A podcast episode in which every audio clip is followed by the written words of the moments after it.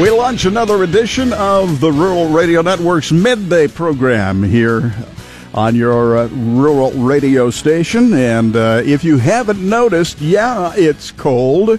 We're going to check in here with a lot of people don't know your middle name, Susan. Susan Nanook Littlefield is getting ready to don some special equipment before you get ready to do your TV shot, huh? I think I should. It's a little chilly here today. I have a Nanook hat, and I think I might have to pull it out. It's never cold enough here in Nebraska to wear it, but I think today might fit the bill. Spoken like a true Minnesotan. Yes. Oh, yeah. It was. A friend sent me a screenshot. It was minus 27, and the wind chill was minus 46 near home.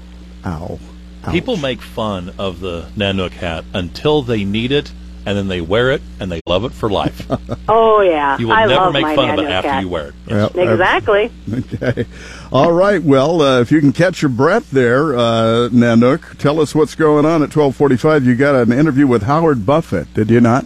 Yeah, Howard Buffett, everybody knows him, probably is a son, the oldest child of Warren Buffett. But what a lot of folks might not know is he's a farmer, and he is also a sheriff out of Illinois. But his farming has him two ranches in Arizona, one ranch in Texas, and he spoke at our Farm Broadcasters Convention, and he talks about life on the border and how interesting it is. He talks about the H2A program and things that they see on a daily basis in the ranch. So that's coming up at 12:45. Chris Schaffner will join us with Growing Rural America. He is he's with CoBank, part of the Farm Credit Service system, and he's going to talk to us about work that the Farm Credit Services of America and CoBank is doing to help revitalize rural America. And then we continue our countdown of 2017 with another great story from Bryce Duskett. All right, very good. Well, Susan, best of luck securing the Nanook hat in whatever southerly wind there might be that we see. And don't forget the mucklucks. Oh, hey, I mucklucks. That's what I forgot. I'll work on it. All right. We'll talk to you later. Thank you, Susan. Yep. Brandon Bennett has our sports today. And what's this about? We know Kansas State had that big win, but you also had information about always read your invitation. You always want to read your invitation very carefully. Ernie Els, the famed golfer, received an invitation to play at Augusta for the Masters. So he was all excited until he read the fine print. He's being invited as an honorary member to play at the Masters, which basically means he'll tee off, he'll wave, and he'll go back to the clubhouse. He was not being invited to be a part of the actual field. He was invited as an honorary golfer, but he got so excited when the invitation came, only to his much disappointment. Ah, shucks. Well, tell us about that Kansas State win. Anyway. Lots of running. If you liked big plays, you would have loved that game, and if you're a Wildcat fan, you're really going to love it. 344 yards rushing, including for Alex Delton, who came in off the bench, helped them score 28 unanswered points in the second half, and K-State ends with an 8-5 record, so yeah. Well done, Wildcats. Very nice. Well done, Mr. Snyder. Well, let's move on over to Bob Rogan with business. U.S. stocks edging higher today. U.S. pending home sales are up slightly. Tesla says it's going to make a pickup someday, so that's kind of interesting. I don't know what exactly that's going to look like, but it'll be interesting. Semis, pickups, who knows where it all ends. This is where it begins for today's edition of Midday. Paul Perkins is in with our ag weather, and it's brought to you by Holdridge Irrigation, your Ranky dealer. Well, you called it, and we sure did get cold last night. Yeah, a lot of places, I think, but actually probably got a lot colder than a lot of people thought last time. We had those clearing skies really kick in, and temperatures were already well below zero into the early evening hours last night. So that was record set last night, right? Yes, Grant. And the places that do take care of or keep track of the records officially, Grand Island and Hastings broke their old records. Grand Island broke a record that was set back in 1904, 113 years old on their record. They shattered it. Their old record was 8 below. Their morning low was 17 below. Hastings shattered their old record low of 5 below that was set back in the early 20s, and they got down to 15 below. So really some earth record-shattering temperatures last night. All right. So with some little help of a little bit of southerly flow and some blanketing cloud cover, it might not be so bad tonight, huh? Yes, we will see a little bit of clearing, and yeah, those south winds are going to be the key thing for tonight. Some double-digit lows below zero in many locations last night. It did get down to 21 below at Alliance for the state low. Shadron got down to 20 below. Kearney and Broken Bow both getting down to 19 below. We mentioned Grand Island getting down to 17 below. It also hit 17 below in Aurora, York, and Lincoln, and Hastings and Ord both getting down to 15 below. Those temperatures today not expected to improve a whole lot in the central and east part of Nebraska and Kansas, despite some south winds kicking in on the backside of high pressure sliding to the east. We will see the potential for some record cold highs today in portions of central Nebraska after the record-breaking cold from last night. It will be warmer across the west and southwest today thanks to being closer to a warm front, and those milder conditions across the west and southwest look to continue on into Friday. Tomorrow, we will see one of our warmer days of the next 7 days. We'll be in advance of another cold front, but that cold front bringing us another blast of very cold air for Friday on into the New Year's Day weekend. Also some chances of snow with this system. Looks like our best chance with that system on Saturday night. But warmer air starts to move in from the west by Tuesday. The long-term forecast shows that continuation of warming temperatures. Temperatures for Nebraska and Kansas expected to start the new year in early next week, colder than normal, but by the middle of next week through January 9th, temperatures expected to be back to seasonal or near normal. Early January highs in central Nebraska are usually in the upper 30s with average overnight lows in the mid-teens in early January. Our precipitation forecast expects below normal precipitation for Nebraska and Kansas early on next week, but a system moving across the southern part of the country could lead to above normal precipitation the middle of our next week through January 9th. Weather factors in the markets that they are considering include scattered rain that will continue in Argentina and more favorable conditions across Brazil. Another blast of dangerously cold air will arrive across the plains and Midwest late in the week and encompass most areas east of the Rockies. Sub-zero cold will commonly occur into early next week from the northern half of the plains into the northeast. Even winter ag areas in the deep south of Texas will need to be monitored for the possibility of a freeze early next week. Frigid weather could also adversely affect drought-stressed winter wheat on the southern plains. Areas of concern do include unprotected winter wheat in southern Nebraska and north central Kansas. In the Midwest, winter wheat does not appear, though, to be in line for any cold weather damage. The extreme cold will increase the livestock stress in the northern plains through the weekend. Snow may occur, but right now it doesn't look to be a major event. In central Argentina, scattered thunderstorms will alternate with periods of heat this next week. Any crop stress from that heat should be offset by any rain. Central Brazil's crop weather continues to be favorable with rainy periods and seasonal temperatures. Crop conditions in southern Brazil much better after some rain this past weekend, and there's another chance for beneficial rain Sunday into Monday. Ag Weather is brought to you by Holdridge Irrigation, your Rinky dealer, and we want to remind you once again that if you got a brand new smartphone, maybe it's the first smartphone you've ever had, here's a great way that you can kind of christen it. Make it the first app that you put on there. KRVN app is one you need, and it is, of course, powered by Harkle Road Motors. Our friends at Harkle Road are behind that, and they tell you that when you put on that app, you get your KRVN On Demand on air now, which means you can listen to real-time broadcasts of markets and local sports, the national, regional, area news. It's all in one place, and it's all right in your pocket. The KRVN app for iPhone and Android, wherever you get free apps, powered by Harkle Road Motors. When you need weather anytime, check it out at KRVN.com.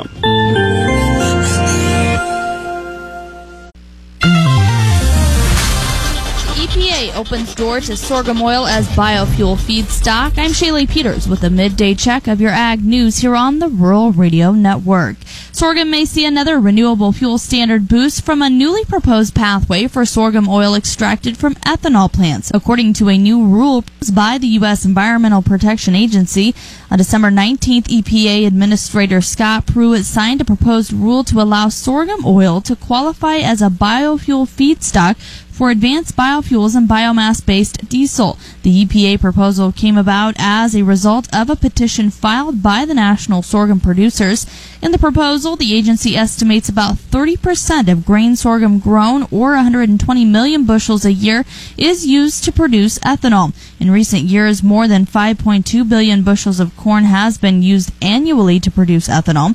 Distiller sorghum oil is still a relatively niche product, and the NSP petition anticipates a potential of 12 million to 21 million ethanol equivalent gallons of fuel to be produced from the oil per year, EPA said in its proposal. EPA said it is anticipating sorghum oil producers will attempt to sell reduced oil distillers to poultry, swine, and dairy cow producers, as these markets allow them to obtain a higher value for their product. And federal authorities have filed a lawsuit against a Georgia farmer because they allege the farmer's massive metal crop irrigation rig is causing radio interference.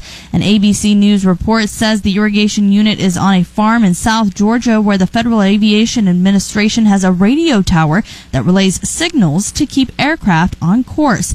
The lawsuit alleges that radio interference from the 1,200-foot structure caused the FAA to shut down the transmitter in February, which affected operations at 9 different airports. The government's complaint alleges that the transmitter is in close proximity to Robins Air Force Base, making the situation even more serious. The lawsuit warns that flight integrity has been compromised. The government isn't accusing the irrigation unit of actually transmitting a signal, but instead is degrading the FAA radio signal.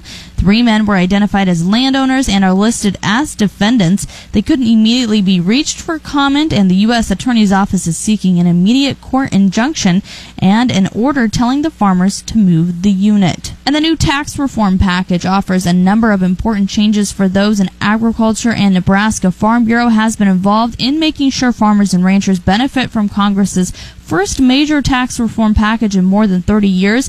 It is truly a win for Nebraska farm and ranch families, Steve Nelson, president of the Nebraska Farm Bureau, said when President Trump signed the bill on December 22nd. Nebraska Farm Bureau staff Jay Rempy, senior economist, and Jordan Dukes, director of national affairs, conducted an analysis of the tax reform package and provides 10 important things farmers and ranchers should know about the new tax package. It's important to keep in mind the Nebraska Farm Bureau has made every effort to ensure the accuracy of the information provided. As with anything, farmers and ranchers should consult their tax professionals in order to fully examine how the new changes affect their individual operations. The top 3 things on the list include, number 1, lower rates for pass-through businesses, individuals, and corporations. 2, the ability to make capital investments has improved. And 3, farmers and ranchers can still fully deduct their property taxes.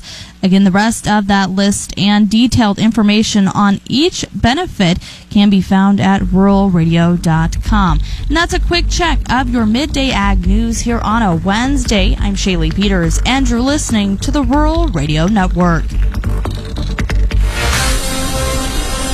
Making Rural America Grow. Good afternoon. I'm Susan Littlefield on the Rural Radio Network.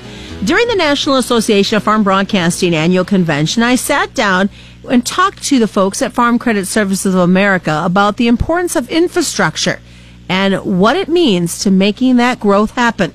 Here's the interview. Chris Schaffner joins us now. He's a Senior Vice President of Water and Community Facility Banking with CoBank. And let's talk about your guys' involvement in infrastructure, because if you live in rural America, you know there's some issues. That's right. So, you know, I think it's a universal truth now. We all seem to understand that rural infrastructure is in decline. When we look at infrastructure, you know, traditionally that's been, you know, a term that's been really just assigned to transportation infrastructure, right? So highways and bridges, and that's understandably been an important conversation in rural America, because we've got 75% of the entire country's transportation, bridges and highways are in rural America. What we're wanting to do and happy to see happening, you know, across the industries that we serve is that conversation is broadening. So it's starting to include water infrastructure. We understand that that's a vital component, expanding broadband, and then delivering reliable power to these rural economies. You know, we take a much broader view of rural infrastructure, and sadly, as I mentioned earlier, each of those subsegments is in decline and needs a lot of attention. You know, we know now, thanks to a variety of reports, that by 2025, that need in rural America to fix the infrastructure is going to be north of $5.5 trillion, which is going to do nothing but just drive innovation in terms of how do we finance this need, and then how do we continue to raise awareness that for economies to be strong, these rural economies to be strong, they've got to have the infrastructure, particularly we talk about broadband, to incentivize young families, the next generation of folks to come back, new businesses to grow. So this is we have not just because of our mission, but because of the work we do in all these industries, we are razor focused on finding solutions here. And for you guys, having a good, strong rural infrastructure means the ability for expansion. Maybe if it's that farming operation, a child coming back home, which means they're going to need money to continue to fund what they love to do, and that's agriculture. That's exactly right. Broadband, it continues to drive so many of these conversations. And I think, while there's not, a silver bullet in how to make these economies thrive, I think we understand that technology and the advancements in technology are changing the way everything happens. How we educate our kids, how we deliver health care, how we engage with the government and access knowledge. I mean, access to high-speed internet, again, also incentivizing folks to move there and make decisions to grow their businesses, as you mentioned. That's critical. And so that's one piece in particular that we're very interested in seeing how these are financed. Short of a government incentive or federal or state government incentive to kind of get companies to deliver this, because it's pretty expensive, right? The low-density areas, it's hard to do. That conversation is not dissimilar from the one we had at the turn of the last century to deliver electric power out to those folks, I think what we are seeing is electric cooperatives and telecommunication cooperatives starting to kind of dive into what could be good solutions to kind of piggyback on the infrastructure they have, and their customer base is asking for it. So we're very optimistic we're going to get there. We all know that one can't grow without the other, so it's just one of those things we need to get done. That's exactly right. The will is there, and I think that Farm Credit certainly is hearing this, and serving our customers with and championing that cause is also very important to us. That's my conversation with Chris Schaffner, Senior Vice President of Water and Community Facility Banking with CoBank. I'm Susan Littlefield on the Rural Radio Network. It's midday on the Rural Radio Network, and time to check sports with Brandon Mitz. Good afternoon, Dirk. The Kansas State football team rushed for a team bowl record 344 yards last night, including a K-State individual bowl game-high 158 rushing yards from backup quarterback Alex Delton, and used 28 unanswered second-half points to rush past UCLA for a Cactus Bowl victory late last night at the Chase Field in Phoenix, Arizona. Delton came off the bench and took his very first touch all the way to the house, 68 yards for a touchdown, the first of 3 rushing scores and 4 total scores he had for the Wildcats. That was good enough for Delton to be named offensive MVP. Coach Snyder had this to say to his team in the locker room after the game. I appreciate not just the win. I appreciate the way you won it. I appreciate the way you prepared yourself to win it. I greatly appreciate how you handled yourself. You represented your family, your university, your teammates, the Wildcat Nation, the fans that were here, the coaches, the support staff. You represented everybody to the best that anybody could do it. With this win over UCLA, K-State closes its season with an 8-5 record, marking the 6th time in the last 7 years the Wildcats have tallied at least 8 wins, and the 16th time in head coach Bill Snyder's 26 years leading the Wildcats. Illinois has fired its offensive coordinator Garrick McGee and defensive backs coach Paul Williams. On the offensive side, McGee was brought in shortly after Lovie Smith was hired as head coach. He spent 2 seasons with the program, but has never been able to establish a formidable offense. In the 2016 campaign, the team averaged just 19.7 points and 315 yards per game, finishing 2-10 overall and 0-9 in the Big Ten. Illinois started 3 different quarterbacks who combined for only 8 passing touchdowns and 19 interceptions. The team ended the season last in the conference with just 21 total offensive touchdowns. On the defensive side of the ball, Williams not only was a defensive backs coach, but also defensive coordinator with Smith for 2 years. The Illini gave up 20 passing touchdowns during the 2017 season, second most in the Big Ten. Houston Astros star Jose Altuve has been named the AP Male Athlete of the Year after leading the Astros to their first ever World Series title. Altuve and the Astros beat the Los Angeles Dodgers in November, and Altuve picked up the franchise's first MVP trophy in more than 2 decades just a couple of weeks later. And Ernie Els says he received an invitation to Augusta National for the first week in April. Unfortunately, it wasn't the invitation he thought it was because it wasn't to play in the Masters. Els had to clarify a tweet from Sunday that said, "Thank you for a great Christmas present at the Masters. Can't wait." However, the 48-year-old South African had received a letter welcoming him as an honorary invitee. Augusta National has the tradition of inviting past major champions as honorary guests for the week. That's a look at sports. Stay tuned. More of Midday is straight ahead. You're listening to the Rural Radio Network.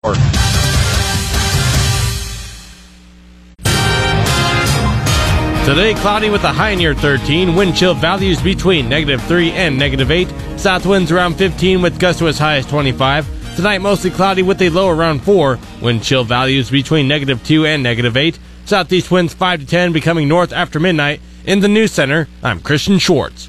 The flu season marches on with questions about the effectiveness of the flu vaccine. The H3N2 flu has been lurking this year, and there are some indications the vaccine may not be as effective against that strain. Dr. Mark Rupp with the University of Nebraska Medical Center is optimistic. The H3N2 type of flu tends to be more severe anyway, and there's some indications that the vaccine may not be as effective against that strain. Right now, it's too early in the season to really say whether the vaccine strain matches with the circulating community strain. The initial information seems like it's a pretty favorable match, but it's still pretty early to say. Health officials say the flu shot is still the best protection against influenza. Officials say the bone-numbing temperatures have wreaked havoc with aging water lines across Omaha. Metropolitan Utilities District spokeswoman Tracy Christensen said 5 lines broke Tuesday, 3 were reported Sunday, 1 on Monday. One water main break normally affects 30 households and takes up to 4 hours to repair. Christensen says some of the cast iron mains are nearly 100 years old and can shift and fracture when the weather is dry and cold. The district averages 450 water main breaks a year, but the number is around 520 as 2017 nears its end this weekend. A 3-judge federal appeals court panel won't revive a lawsuit filed against the Nebraska State Patrol leader fired earlier this year. Todd Steckelberg of Omaha had appealed dismissal of his lawsuit against Brad Rice, whom Governor Pete Ricketts fired amid allegations that patrol leaders mishandled internal investigations. Steckelberg was a trooper for more than 25 years before retiring last year. His lawsuit alleged Rice created a hostile work environment and passed over Steckelberg for promotions. The federal judge who dismissed the case said Steckelberg's allegations weren't supported by the facts. The 8th U.S. Circuit Court of Appeals panel said in a decision issued Tuesday that further discussion of the case would have no precedential value. Steckelberg's lawyer says another appeal is likely. Video images of a 3-year-old Wichita boy being severely abused months before his body was found encased in concrete in the home where he lived with his mother and her boyfriend were described in court documents backing up the mother's and boyfriend's arrests. The Wichita Eagle reports the images appear to show the abuse occurred while Evan Brewer's father was frantically trying to get authorities to intervene. Miranda Miller and Stephen Bodine are charged with the murder and the death of Miller's son, Evan Brewer. The toddler's paternal grandfather is former Wichita Mayor Carl Brewer. Put our app on your phone and listen to podcasts and on-demand audio on your schedule. From the KRVN News Center, I'm Christian Schwartz.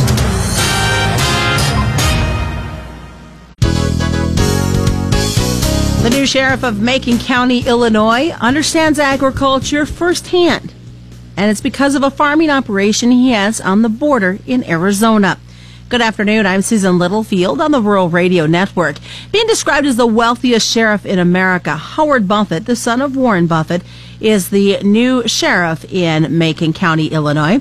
He spoke to farm broadcasters about what he sees in agriculture and then gave a firsthand explanation of what he sees on the border. A little study once, and we found that all 50 states, including Hawaii and Alaska, to be honest with you, are using illegal immigrants for agricultural production, okay?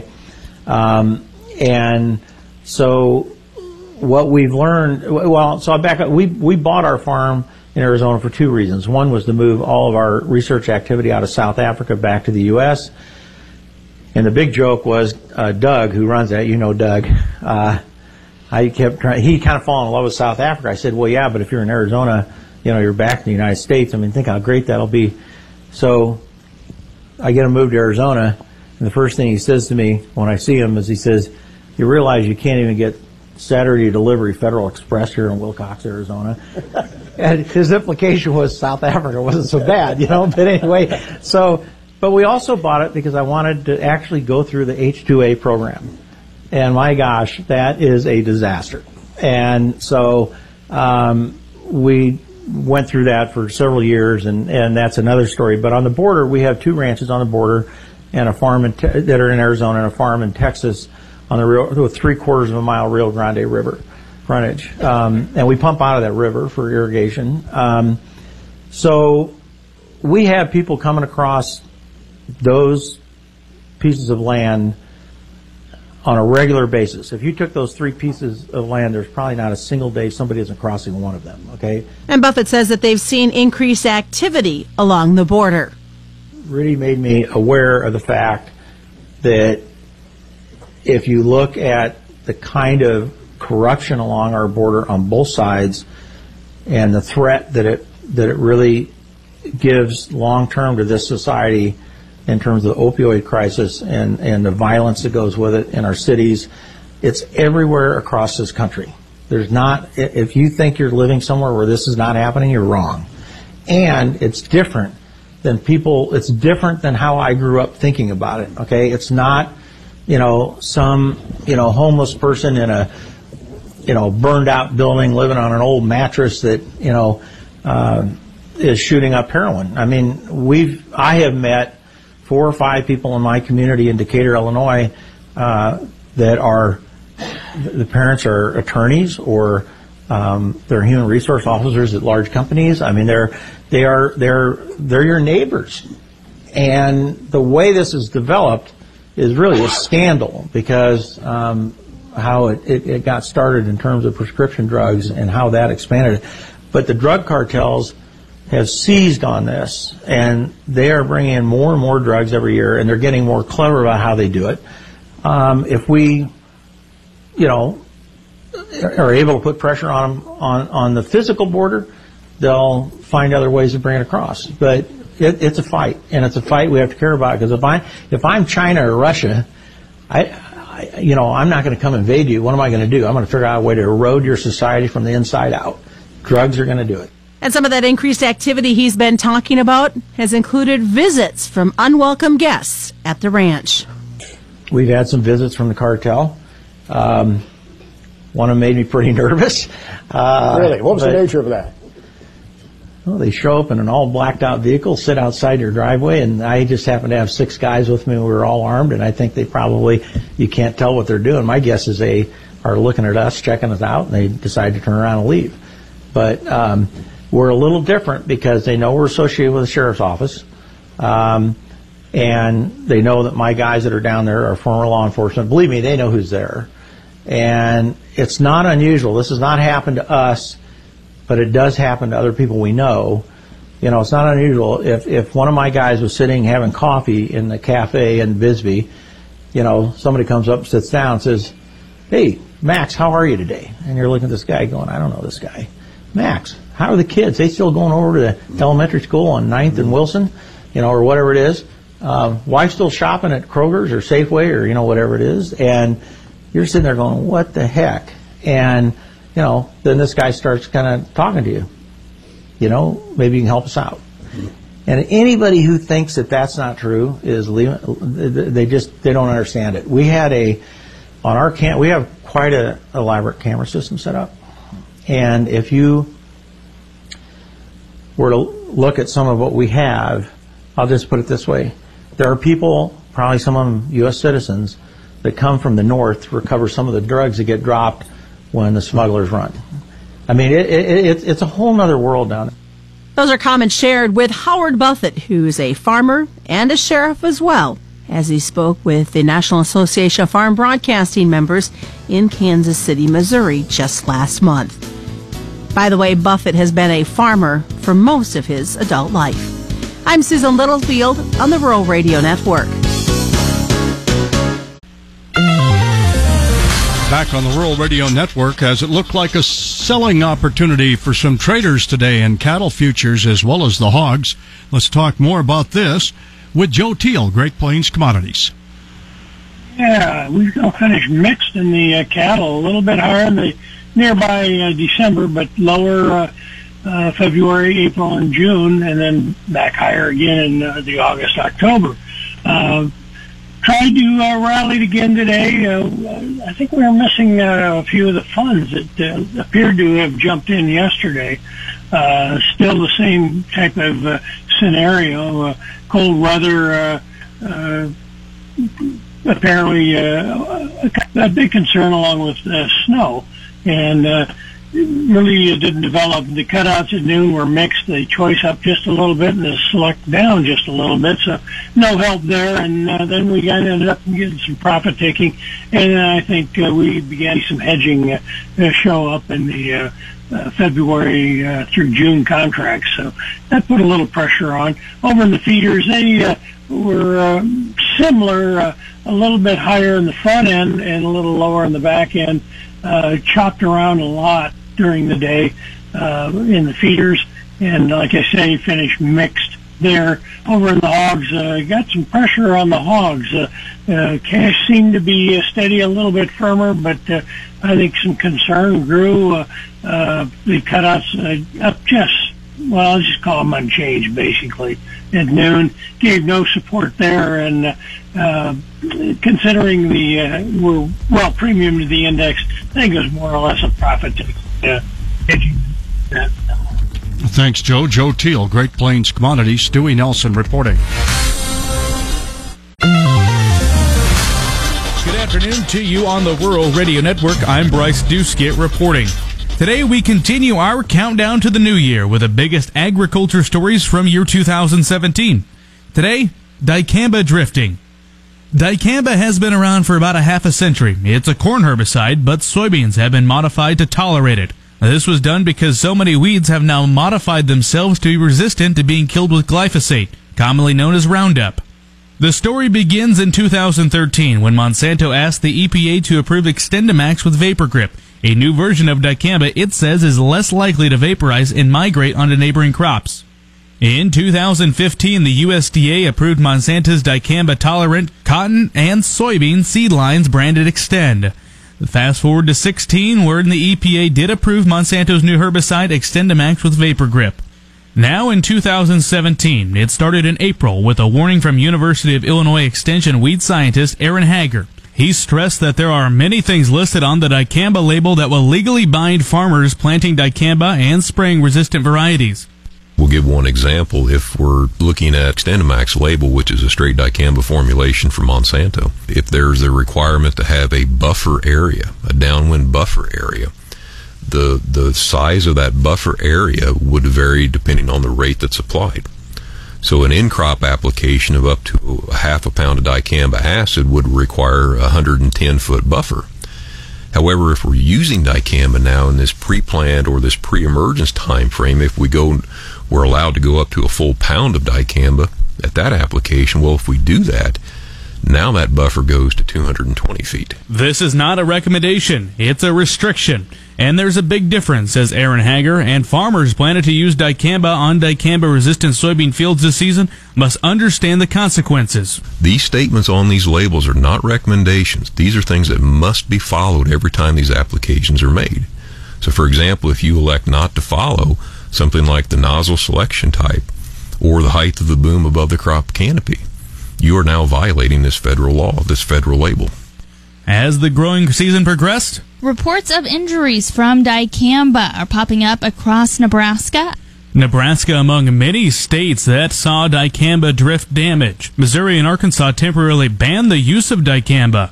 Amit Jalla, Nebraska Extension Weed Management Specialist, talks about the damage people were seeing. Yeah, we are seeing all the injuries in non-dicamba tolerant soybeans, specifically in Roundup Ready soybean, because soybean in general, if it is not tolerant to dicamba, then they are very sensitive to dicamba type herbicide. Even a lower dose or lower amount of dicamba can also cause serious damage to those non-dicamba tolerant soybeans. So we are seeing a lot of leaf cupping is a very common symptom that you will see. As the 2017 growing season came to a conclusion, dicamba is now a restricted use pesticide. That's thanks to guidelines recently by the Environmental Protection Agency.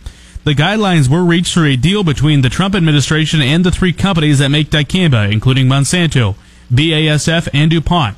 All of the changes will be on product labels headed into the 2018 growing season. For a variety of reasons, calculating the yield loss because of dicamba drift was challenging this past year. But one thing is for certain. Dicamba made plenty of headlines over the growing season, which is why it is in the top 5 of the biggest stories in agriculture of 2017. Keep your radio dial tuned in right here on the Rural Radio Network as we continue our countdown this week. Reporting, I'm Bryce Duskett. Joey Nelson on the Rural Radio Network.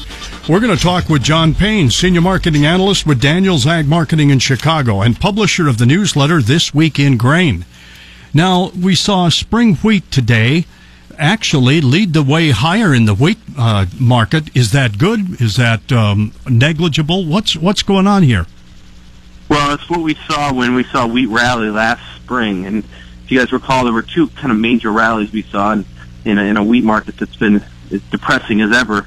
There were two rallies last spring and then the summers, if you recall, and both of those led by the spring wheat market's dryness up in the northern part of the U.S. plains. And I think that continues to be the case here. We're not seeing any big changes weather-wise from how we ended the crop year.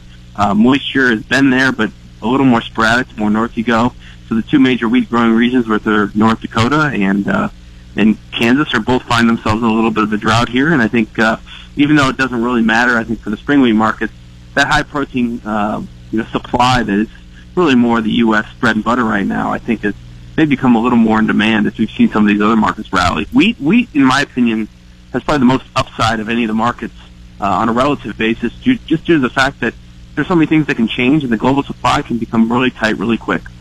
When wheat gets support from commercial buying, what does that mean? Well, in a market like this, I think you're seeing the global market be supportive. And the thing about the U.S. right now is we're price takers, we're not price makers. This is a different market than it was in the 80s when the U.S. was driving supply. We're 10% of the export market right now. About half of our product stays in-house, and the rest of it needs to be moved globally. And when the global markets rally, that makes the U.S. look better, and I think we've seen that a little bit here. South America prices have gone up. Australian prices, they're in kind of the throes of their harvest as well, and a lot of folks looking for kind of a post-harvest rally. You'd be looking at the Australian markets coming off a very difficult season relative to the past few.